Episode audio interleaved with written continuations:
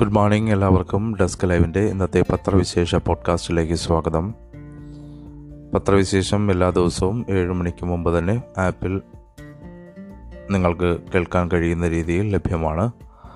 തിങ്കൾ മുതൽ ശനിയാഴ്ച വരെ ഞങ്ങൾ പത്രവിശേഷം അവതരിപ്പിക്കുന്നുണ്ട്. ഞായറാഴ്ചകളിൽ ആറാം ക്ലാസ് മുതൽ പന്ത്രണ്ടാം ക്ലാസ് വരെയുള്ള വിദ്യാർത്ഥികൾക്ക് അതിന് താഴെയുള്ള കുട്ടികളാണെങ്കിൽ താല്പര്യമുണ്ടെങ്കിൽ ഞങ്ങൾ അറിയിക്കുകയാണെങ്കിൽ അവരെയും ഞങ്ങൾ പരിഗണിക്കുന്നതാണ്. അത് അത്തരം വിദ്യാർത്ഥികൾക്ക് പത്രവിശേഷ പോഡ്കാസ്റ്റ് അവതരിപ്പിക്കാനുള്ള അവസരം ഞങ്ങൾ ഒരുക്കുന്നു. അപ്പോൾ ഈ ക്ലാസ്സുകളിൽ പഠിക്കുന്ന അവതരണ മികവ് ഉള്ള കുട്ടികൾ ആരെങ്കിലും നിങ്ങളുടെ പരിചയത്തിലുണ്ടെങ്കിൽ അവരെ പത്രവിശേഷം അവതരിപ്പിക്കുന്നതിലേക്ക് നിങ്ങൾ എത്തിക്കുക. അപ്പോൾ പത്രവിശേഷം നമുക്ക് ഇന്നത്തെ നോക്കാം. പത്രങ്ങളിലെ കഴിഞ്ഞ ദിവസത്തെ വാർത്തകൾ എങ്ങനെയൊക്കെയാണ് എന്ന് വിന്യസിച്ചിരിക്കുന്നതെന്ന് വളരെ വേഗത്തിൽ തന്നെ സമയം ഒട്ടും കളയാതെ നമുക്ക് പരിശോധിക്കാം. ഇന്ന് പൊതുവിൽ എല്ലാ പത്രങ്ങളുടെയും ഫ്രണ്ട് പേജുകളിൽ ഇടം പിടിച്ചിരിക്കുന്ന വാർത്തകൾക്ക് ഒരു ഏകീകൃത സ്വഭാവം കാണാൻ കഴിയുന്നുണ്ട്. പ്രധാനപ്പെട്ട ഒരു സംഭവം കേരളത്തെ സംബന്ധിച്ച് വീണ്ടും മാസ്ക് വരുന്നു എന്നുള്ളതാണ്. രണ്ടാമത്തെ പ്രധാനപ്പെട്ട വാർത്ത മുഖ്യ എ കെ ആന്റണി ഡൽഹിയിലെ രാഷ്ട്രീയ ജീവിതം മതിയാക്കി കേരളത്തിലേക്ക് തിരിച്ചു വരുന്നു ആ വാർത്തയാണ്. മറ്റൊന്ന് പെട്രോൾ ഡീസൽ വില വർധനവിനെതിരെ പ്രധാനമന്ത്രി കഴിഞ്ഞ ദിവസം നടത്തിയ പ്രസ്താവന. അപ്പോൾ ഇതൊക്കെയാണ് പ്രധാനമായിട്ടും വാർത്തകളായിട്ട് ഇടം പിടിച്ചിട്ടുള്ളത്. നമുക്ക് നോക്കാം ഏതൊക്കെയാണ് പ്രധാന വിശദമായിട്ട് തന്നെ പരിശോധിക്കാം. കോവിഡ് കേസുകൾ വർദ്ധിക്കുന്ന സാഹചര്യത്തിൽ സംസ്ഥാനത്ത് മാസ്ക് വീണ്ടും നിർബന്ധമാക്കി. മാസ്ക് ധരിച്ചിട്ടില്ലെങ്കിൽ പിഴ ഈടാക്കും. പൊതു ഇടങ്ങൾ തൊഴിലിടങ്ങൾ ജനം ഒത്തുചേരുന്ന സ്ഥലങ്ങൾ എന്നിവിടങ്ങളിലും വാഹനയാത്രയിലും mask നിർബന്ധമാണെന്ന് chief secretary V P Joy ഉത്തരവിൽ വ്യക്തമാക്കി. മാസ്ക് ധരിക്കാത്തവർക്കുള്ള പിഴ എത്രയെന്ന ഉത്തരവിലില്ല. നേരത്തെ അഞ്ഞൂറ് രൂപയായിരുന്നു. സ്വകാര്യ വാഹനങ്ങളിൽ ഉൾപ്പെടെ മാസ്ക് നിർബന്ധമാണെന്ന് സംസ്ഥാന ദുരന്ത നിവാരണ അതോറിറ്റി അറിയിച്ചു.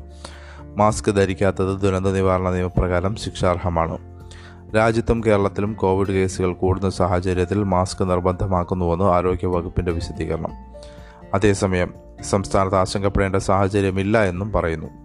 കോവിഡ് കേസുകൾ കൂടിയതോടെ ഡൽഹി തമിഴ്നാട് എന്നിവിടങ്ങളിൽ നിയന്ത്രണം കടുപ്പിച്ചിട്ടുണ്ട് മാസ്കും നിർബന്ധമാക്കിയിട്ടുണ്ട്. അപ്പം എല്ലാവരും ഇത്തരം കാര്യങ്ങളൊക്കെ ശ്രദ്ധിക്കുക.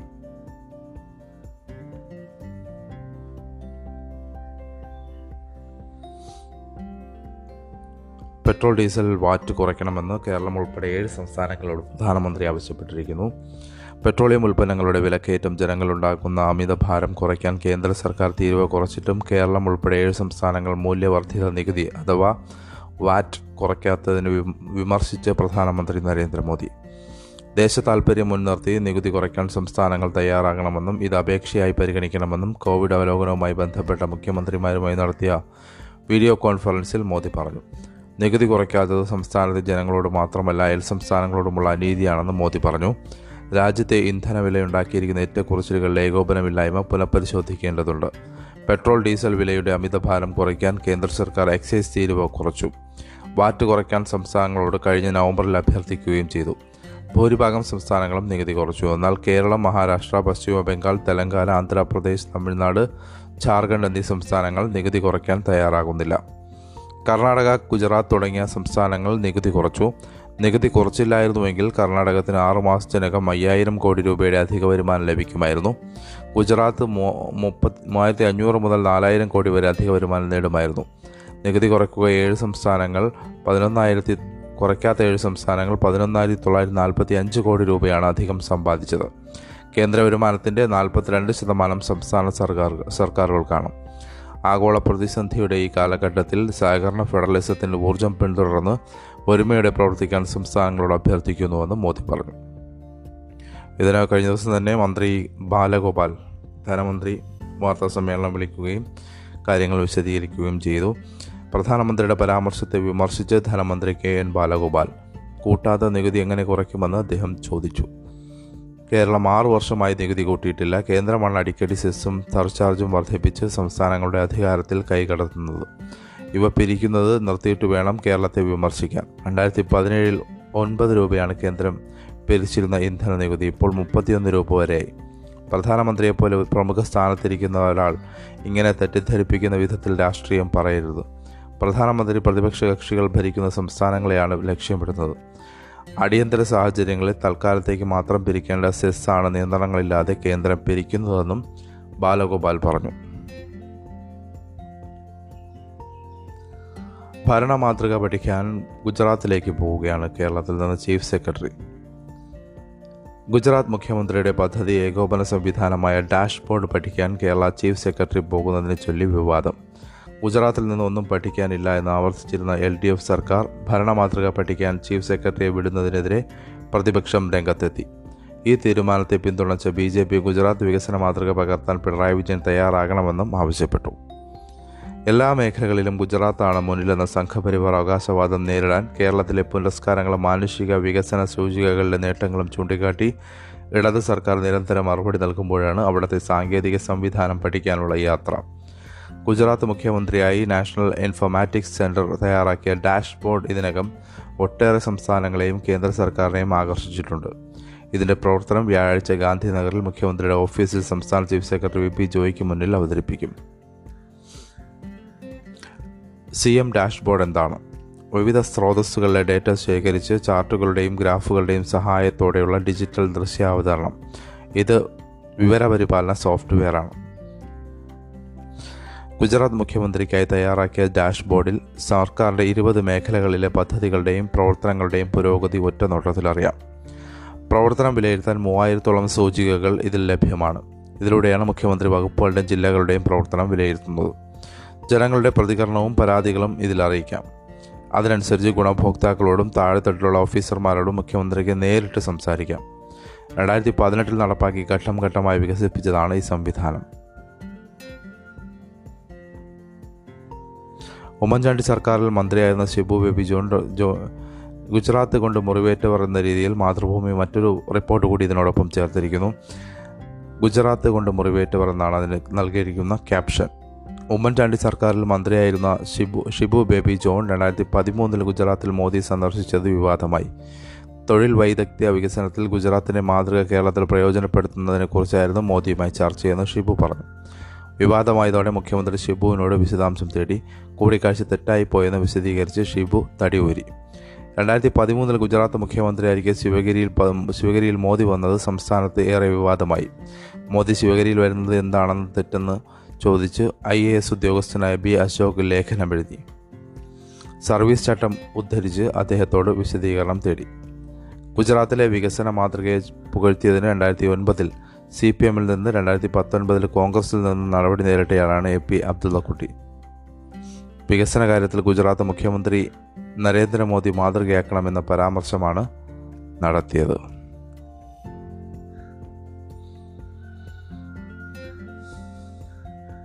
രഥം വൈദ്യുത കമ്പിയിൽ തട്ടി തഞ്ചാവൂരിൽ പതിനൊന്ന് പേർ മരിച്ചു. ദാരുണമായ സംഭവം തഞ്ചാവൂരിലെ കളിമോട് ഗ്രാമത്തിൽ ചിത്ര ഉത്സവത്തിന്റെ ഘോഷയാത്രയ്ക്കിടെ രഥം വൈദ്യുത കമ്പിയിൽ തട്ടി പതിനൊന്ന് പേർ ഷോക്കേറ്റ് മരിച്ചു. തീപിടുത്തത്തിലും തിരക്കിലും തിക്കിലും തിരക്കിലും പരിക്കേറ്റ് പതിനാറ് പേർ ചികിത്സയിലാണ്. കളിമേടിലെ അപ്പർ ക്ഷേത്രത്തിൽ തിരുനാവ് തിരുനാവുക്കരശ് ദേവന്റെ രഥോത്സവത്തിനിടെ ബുധനാഴ്ച പുലർച്ചെയാണ് ദുരന്തം. ചിത്തിരമാസത്തിൽ മൂന്ന് ദിവസമായി നടക്കുന്ന ഉത്സവത്തിലെ പ്രധാന ചടങ്ങാണ് രഥം വലിച്ചുകൊണ്ടുള്ള നഗരപ്രദക്ഷിണം. ചൊവ്വാഴ്ച രാത്രി തുടങ്ങിയ രഥോത്സവം ബുധനാഴ്ച പുലർച്ചെ അവസാനിക്കാനിരിക്കെയാണ് അപകടം. വൈദ്യുതി പാല വൈദ്യുതി ദീപാലംകൃതമായ കൂറ്റൻ രഥം ക്ഷേത്രത്തിന് സമീപത്തെ റോഡിലെ വളവ് തിരിയുമ്പോൾ ചെരിയുകയും മേൽഭാഗം വൈദ്യുതി കമ്പിയിൽ തട്ടുകയുമായിരുന്നു. രഥം കടന്നു പോകുന്ന പാതകളിൽ വെള്ളം തളിച്ചുകൊണ്ടിരുന്നത് കാരണം ചുറ്റും വൈദ്യുതി പ്രവഹിച്ചു. രഥത്തിനൊപ്പം നടന്നവർ ഷോക്കേറ്റ് വീണു. പത്ത് പേർ സംഭവസ്ഥലത്ത് തന്നെ മരിച്ചു. പൊള്ളലേറ്റവരെയും തിക്കിൽ തിരക്കിലും പെട്ട് പരിക്കേറ്റവരെയും തഞ്ചാവൂർ സർക്കാർ ആശുപത്രിയിൽ പ്രവേശിപ്പിച്ചു. അതിലൊരാൾ കൂടി മരിച്ചതോടെയാണ് മരണസംഖ്യ പതിനൊന്നായത്.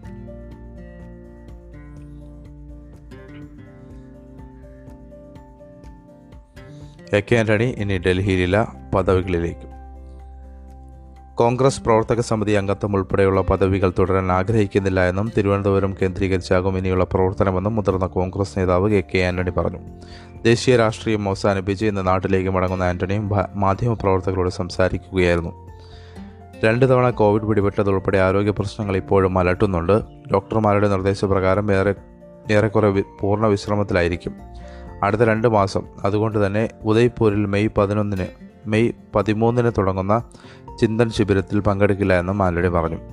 ഗാന്ധി കുടുംബത്തെയും കോൺഗ്രസിനെയും അറിയാത്തവരാണ് ആ കുടുംബത്തിൽ പുറത്തുനിന്നുള്ളയാൾ കോൺഗ്രസിനെ നയിക്കണമെന്ന് പറയുന്നതെന്ന് ആന്റണി പറഞ്ഞു.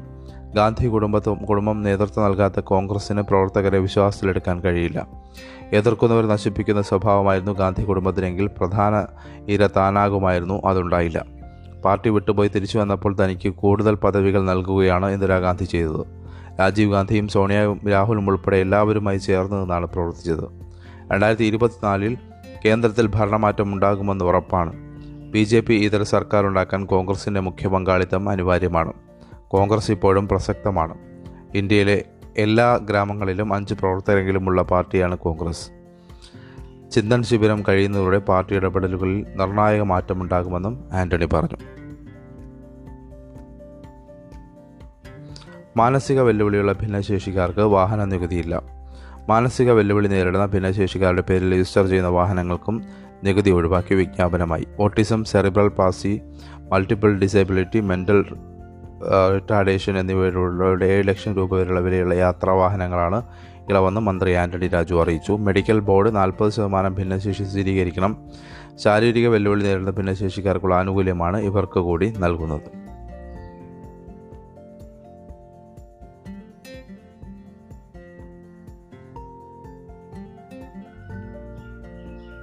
മുഖ്യമന്ത്രി പത്താം തീയതി തിരിച്ചെത്തും. യു എസിൽ നിന്നും മെയ് പത്തിന് തിരിച്ചെത്തുമെന്ന് മുഖ്യമന്ത്രി പിണറായി വിജയൻ അറിയിച്ചു. ഇന്നലെ ഓൺലൈനായി നടന്ന മന്ത്രിസഭാ യോഗത്തിൽ മുഖ്യമന്ത്രി പങ്കെടുത്തു. അടുത്ത മന്ത്രിസഭാ യോഗം ഓൺലൈനായി ചേരാമെന്ന് അദ്ദേഹം അറിയിക്കുകയും ചെയ്തിട്ടുണ്ട്.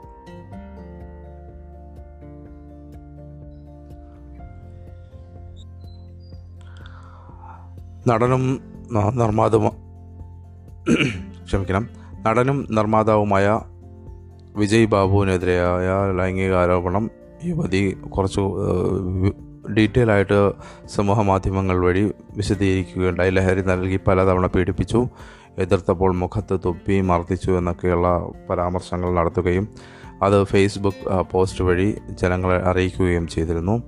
ഗുരുതര ആരോപണങ്ങളാണ് നടത്തിയത്. ഇരയുടെ പേര് പറഞ്ഞു കഴിഞ്ഞ ദിവസം വിജയ് ബാബു ഒരു ഫേസ്ബുക്ക് വഴി തന്നെ ലൈവ് നൽകി നടത്തിയിരുന്നു. അതും വലിയ തോതിൽ വിവാദമാവുകയും കേസെടുക്കുകയും ഒക്കെ ചെയ്തിട്ടുണ്ട്. തനിക്കെതിരെ ലൈംഗിക പരാതി നൽകിയ യുവതിയുടെ പേര് ഫേസ്ബുക്ക് ലൈവിലൂടെ പരസ്യമാക്കി നടനും നിർമ്മാതാവുമായ വിജയ് ബാബു. ഇരയുടെ പേര് വെളിപ്പെടുത്തിയതിൽ ശക്തമായ പ്രതിഷേധമാണ് സമൂഹ മാധ്യമങ്ങളിൽ ഉയർന്നത്. ഇരയുടെ പേര് വെളിപ്പെടുത്തിയതിന് നിയമ നടപടി സ്വീകരിക്കുമെന്ന് പോലീസ് അറിയിച്ചു. താൻ തെറ്റ് ചെയ്തിട്ടില്ല എന്ന് ഉറപ്പുള്ളതിനാൽ ആരോപണത്തിൽ ഒരു ഭയവുമില്ല എന്ന് വിജയ് ബാബു പറയുന്നു. നിയമത്തെ ബഹുമാനിക്കുന്നു. എന്നാൽ ഇക്കാര്യത്തിൽ ഇര താനാണ്. തന്റെ പേര് പുറത്തു വന്നപ്പോൾ മറുകക്ഷി ആരാണെന്ന് പുറത്തു വരേണ്ടതെന്നും പറഞ്ഞാണ് പേര് പരസ്യമാക്കിയത്. അമ്മ ഭാര്യ സുഹൃത്തുക്കൾ എന്നിവർക്കൊക്കെ ദുഃഖം അനുഭവിക്കുമ്പോൾ മറുഭാഗത്ത് ഒരാൾ നിയമസംരക്ഷണത്തിൽ സുഖമായിരിക്കുക എന്നത് ന്യായമല്ല. ഒരാൾ നന്നായിരിക്കുമ്പോൾ അയാളെ താഴ്ത്തിക്കെട്ടാൻ ആഗ്രഹിക്കുന്ന അട്ടകളാണ് ഇതിന്റെയൊക്കെ പിന്നിൽ. രണ്ടായിരത്തി പതിനെട്ട് മുതൽ തനിക്ക് പരാതിക്കാരിയായി അറിയാം. രണ്ടായിരത്തി ഇരുപത്തിയൊന്ന് വരെ ഈ കുട്ടിയുമായി താൻ ഒരു ചാറ്റും ചെയ്തിട്ടില്ല. ഓഡിഷൻ ചെയ്ത് വന്ന് സിനിമയിൽ അഭിനയിച്ച കുട്ടിയാണ്. അതിനുശേഷം കഴിഞ്ഞ ഡിസംബർ മുതൽ മാർച്ച് വരെ തന്നെ കാണണമെന്ന് അഭ്യർത്ഥിച്ച് നിരന്തരം മെസ്സേജ് അയച്ചു. ഡിപ്രഷനാണെന്നാണ് പറഞ്ഞത്. തന്നെ കാണാൻ വന്നയാളാണ് പെൺകുട്ടി. പെൺകുട്ടി അയച്ച മെസ്സേജുകൾ മുഴുവനും നാനൂറോളം സ്ക്രീൻഷോട്ടുകൾ തന്റെ കയ്യിലുണ്ട്. അത് പുറത്തുവിടാൻ തയ്യാറാണ്. അതിന്റെ പേരിൽ വരാനിരിക്കുന്ന കേസ് താൻ അനുഭവിച്ചോളാം. പരാതിക്കാരിക്കും ഇതിന് പിന്നിൽ പ്രവർത്തിച്ച എല്ലാവർക്കുമെതിരെ അപകീർത്തിപ്പെടുത്തിയതിന് കേസ് നൽകും. മീറ്റു സംഭവങ്ങളിൽ ഇതൊരു പുതിയ വഴിത്തിരിവാകട്ടെ എന്നും വിജയ് ബാബു പറഞ്ഞു. സിൽവർ ലൈനുമായി ബന്ധപ്പെട്ട വിവാദമായ സംവാദം ഇന്നാണ്. എതിർക്കാൻ ആർ വി ജി മേനോൻ മാത്രമാണ് പാനലിലുള്ളത്. ഒഴിവാക്കലും പിന്മാറ്റവും അടക്കം വിവാദങ്ങൾക്ക് വഴിമാറിയ സിൽവർ ലൈൻ സംവാദം വ്യാഴാഴ്ച രാവിലെ പതിനൊന്നിന് താജ് വിവാന്തയിലാണ് സംവാദം. പദ്ധതിയെ എതിർത്ത് സംസാരിക്കേണ്ട അലോക് കുമാർ വർമ്മയും ശ്രീധർ രാധാകൃഷ്ണനും പിന്മാറിയതോടെ ആർ വി ജി മേനോൻ മാത്രമാണ് എതിർ പാനലിലുള്ളത്. ഇരുവർക്കും പകരക്കാരെ കണ്ടെത്താനാകാതെ സംവാദവുമായി മുന്നോട്ട് പോകാനാണ് കേരയിൽ തീരുമാനം. മുൻ റെയിൽവേ ബോർഡ് അംഗം Subodh Jain doctor Kunjaria P.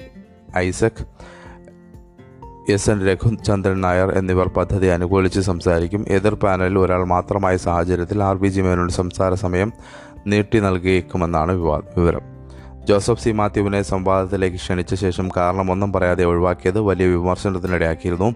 പിന്നാലെ സംവാദത്തിന്റെ ഉദ്ദേശശുദ്ധിയിൽ സംശയം പ്രകടിപ്പിച്ച് അലോക് വർമ്മയും ജോസഫ് സി. മാത്യുവിന് പകരക്കാരായി നിശ്ചയിച്ച ശ്രീധർ രാധാകൃഷ്ണനും സംവാദത്തിൽ നിന്ന് പിന്മാറി. പകരക്കാരെ കണ്ടെത്താൻ ശ്രമം നടന്നെങ്കിലും അവസാന നിമിഷത്തിലെ അപ്രായോഗിക അപ്രായോഗികത കണക്കിലെടുത്ത് നിലവിലുള്ളവരെ ഉൾപ്പെടുത്തി സംവാദത്തിൽ തീരുമാനിക്കുകയായിരുന്നു.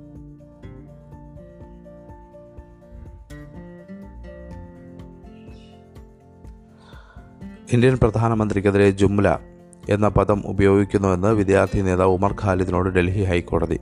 വിമർശനത്തിന് ലക്ഷ്മണരേഖ വേണമെന്നും ഡൽഹി ഹൈക്കോടതി ഡിവിഷൻ ബെഞ്ച് അഭിപ്രായപ്പെട്ടു. പൗരത്വ സമരത്തിൽ പങ്കെടുത്തതിന് ജയിലിൽ കഴിയുന്ന ഉമർ ഖാലിദിന്റെ ജാമ്യ ഹർജി പരിഗണിച്ച ജസ്റ്റിസ് രജനീഷ് മൃദുൽ. അധ്യക്ഷനായ ഹൈക്കോടതി ബെഞ്ചിൽ അദ്ദേഹത്തോടൊപ്പം ഉണ്ടായിരുന്ന ജസ്റ്റിസ് രജനീഷ് ഭട്നയാണ് ഭട്നഗർ ആണ് ഇങ്ങനെ അഭിപ്രായപ്പെട്ടത്. സർക്കാരിനെ നയങ്ങളെയും എതിർക്കുന്നത് നിയമവിരുദ്ധമല്ല എന്ന് ഉമർ ഖാലിദിന് വേണ്ടി ഹാജരായ മുതിർന്ന അഭിഭാഷകൻ അഡ്വക്കേറ്റ് ത്രിദീപ് പയാസ് പറഞ്ഞപ്പോഴായിരുന്നു ജഡ്ജിയുടെ പ്രതികരണം. ചങ്കാസി എന്ന ഉമർ ഖാലിദ് പറഞ്ഞതിനെയും ജസ്റ്റിസ് ഭഗ്നഗർ വിമർശിച്ചു. ഇത് ആക്ഷേപഹാസ്യമാണെന്നും സബ് ചങ്കാസി എല്ലാം ശരിയാണ് എന്ന് പ്രധാനമന്ത്രി തന്റെ പ്രസംഗത്തിൽ സാധാരണ പറയുന്നതാണെന്നും അഭിഭാഷകർ ബോധിപ്പിച്ചു. സർക്കാരിനെതിരായ വിമർശനം കുറ്റകൃത്യമാവാൻ പാടില്ല. തന്റെ കക്ഷിയെ യു എ പി എ ചുമത്തി അഞ്ഞൂറ്റി എൺപത്തി മൂന്ന് ദിവസമാണ് ജയിലിലിട്ടത്.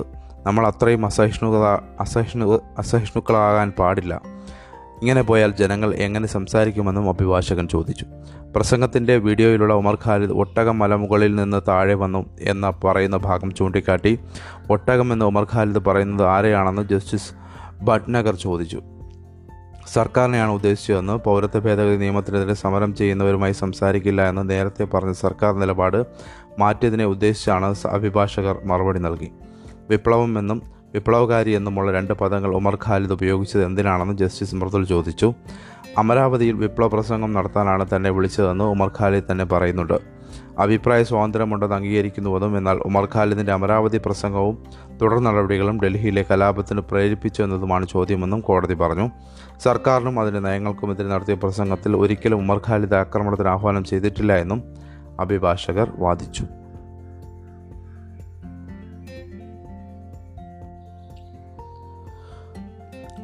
രാജ്യത്ത് നടക്കുന്ന വർഗീയ സംഘർഷങ്ങളെക്കുറിച്ചുള്ള പ്രധാനമന്ത്രി നരേന്ദ്രമോദിയുടെ മൗനം ഭീതിതമാണെന്നും വിരമിച്ച നൂറ്റിയെട്ട് സിവിൽ സർവീസ് ഉദ്യോഗസ്ഥർ തുറന്ന കത്തിൽ പറഞ്ഞു. മൗനം വെടിയണമെന്നും വെറുപ്പിന്റെ രാഷ്ട്രീയം അവസാനിപ്പിക്കാൻ ബി ജെ പി ഭരിക്കുന്ന സംസ്ഥാനങ്ങൾക്ക് നിർദ്ദേശം നൽകണമെന്നും ആവശ്യപ്പെട്ടു. മുൻ ദേശീയ സുരക്ഷാ ഉപദേഷ്ടാവ് ശിവശങ്കർ മേനോൻ മുൻ വിദേശകാര്യ സെക്രട്ടറി സുജാത സിംഗ് മുൻ Delhi lieutenant colonel Najeeb Jung principal secretary T K Nair മുൻ ഇന്ത്യൻ സ്ഥാനപതി കെ പി ഫാബിയൻ മുൻ ആഭ്യന്തര secretary G K Pillai Chhattisgarh മുൻ chief secretary P Joy Umar Bengal മുൻ additional chief secretary G Balachandran തുടങ്ങിയവരാണ് കത്തിൽ ഒപ്പുവെച്ചത്. കത്തിൽ നിന്ന് വെറുപ്പിന്റെ രാഷ്ട്രീയത്തിന് അവസാനം കുറിക്കേണ്ടത് ഭരണഘടനാപരമായ ബാധ്യത മാത്രമല്ല ഭരണഘടനയായാൽ സംരക്ഷിക്കപ്പെടേണ്ട സാമൂഹിക ബന്ധങ്ങളുടെ ഇഴകൾ വലിച്ചു കീറപ്പെടുന്ന കീറപ്പെടുന്നത് ചെറിയ കാര്യമായി കാണരുത്. ഈ ഭീഷണിക്ക് മുൻപിൽ തങ്ങളുടെ നിശബ്ദത താങ്കളുടെ നിശബ്ദത കാതടപ്പിക്കുന്നതാണ്. സബ്കാ സാത്ത് സബ്കാ വികാസ് സബ്കാ വിശ്വാസ് എന്ന താങ്കളുടെ മുദ്രാവാക്യത്തോട് നീതി പുലർത്തണം. സ്വാതന്ത്ര്യത്തിന്റെ എഴുപത്തിയഞ്ചാം വർഷത്തിൽ പാർട്ടി പരിഗണനകൾക്ക് അതീതമായി വെറുപ്പിന്റെ രാഷ്ട്രീയത്തിനെതിരെ താങ്കൾ പ്രതികരിക്കണം. താങ്കളുടെ പാർട്ടി ഭരിക്കുന്ന സംസ്ഥാനങ്ങളിലെ സർക്കാരുകളെ അത് ബോധ്യപ്പെടുത്തണമെന്നും കത്തിൽ ആവശ്യപ്പെടുന്നു. തെറ്റിദ്ധാരണ പരത്താനാണ് കത്തെന്ന് ബി ജെ പി പ്രതികരിച്ചിട്ടുണ്ട്. മുൻ ഉദ്യോഗസ്ഥർ പ്രധാനമന്ത്രിക്ക് അയച്ച കത്ത് തെറ്റിദ്ധാരണ പരത്താനും അവിശ്വാസത്തിന്റെ അന്തരീക്ഷം ഉണ്ടാക്കാനുമാണെന്ന് ബി ജെ പി വക്താവ് സംപ്രിത് പത്ര പറഞ്ഞു. പ്രധാന വിഷയങ്ങളിലോ വിഷയങ്ങളിലോ സർക്കാരിന്റെ ജനക്ഷേമ പദ്ധതികളെക്കുറിച്ച് ഇവർ പ്രതികരിക്കാറില്ല. കത്തിന് പിന്നിൽ പ്രത്യേക അജണ്ടയുണ്ടെന്നും ബി ജെ പി കുറ്റപ്പെടുത്തി. ശ്രീലങ്കയിൽ ദേശീയ സർക്കാരിന്റെ നീക്കം മഹിന്ദ രജപക്സെ രാജിവെക്കാനുള്ള ചാൻസ് ഉണ്ട് സർവകക്ഷി യോഗം നാളെയാണ്. ശ്രീലങ്കയിൽ സാമ്പത്തിക പ്രതിസന്ധിയെ തുടർന്നുള്ള രാഷ്ട്രീയ അനിശ്ചിതത്വം പരിഹരിക്കാൻ സർവകക്ഷി ദേശീയ സർക്കാരിന് തയ്യാറാണെന്ന് പ്രസിഡന്റ് ഗോട്ടബായ രജപക്സെ അറിയിച്ചു. ഇതിനായി പ്രധാനമന്ത്രി മഹീന്ദ രജപക്സെ രാജിവെക്കും. അപ്പോൾ ഇതൊക്കെയാണ് ഇന്നത്തെ പ്രധാനപ്പെട്ട പത്രങ്ങളിലെ പ്രത്യേകം പ്രതിപാദിക്കേണ്ട വാർത്തകൾ. വാർത്തകൾ അപ്പോൾ അറിയാൻ ഡെസ്ക് ലൈവ് ആപ്പ് ഫോളോ ചെയ്യുക. എല്ലാവർക്കും നല്ലൊരു ദിനം ആശംസിച്ചുകൊണ്ട് നിർത്തുന്നു. നന്ദി നമസ്കാരം.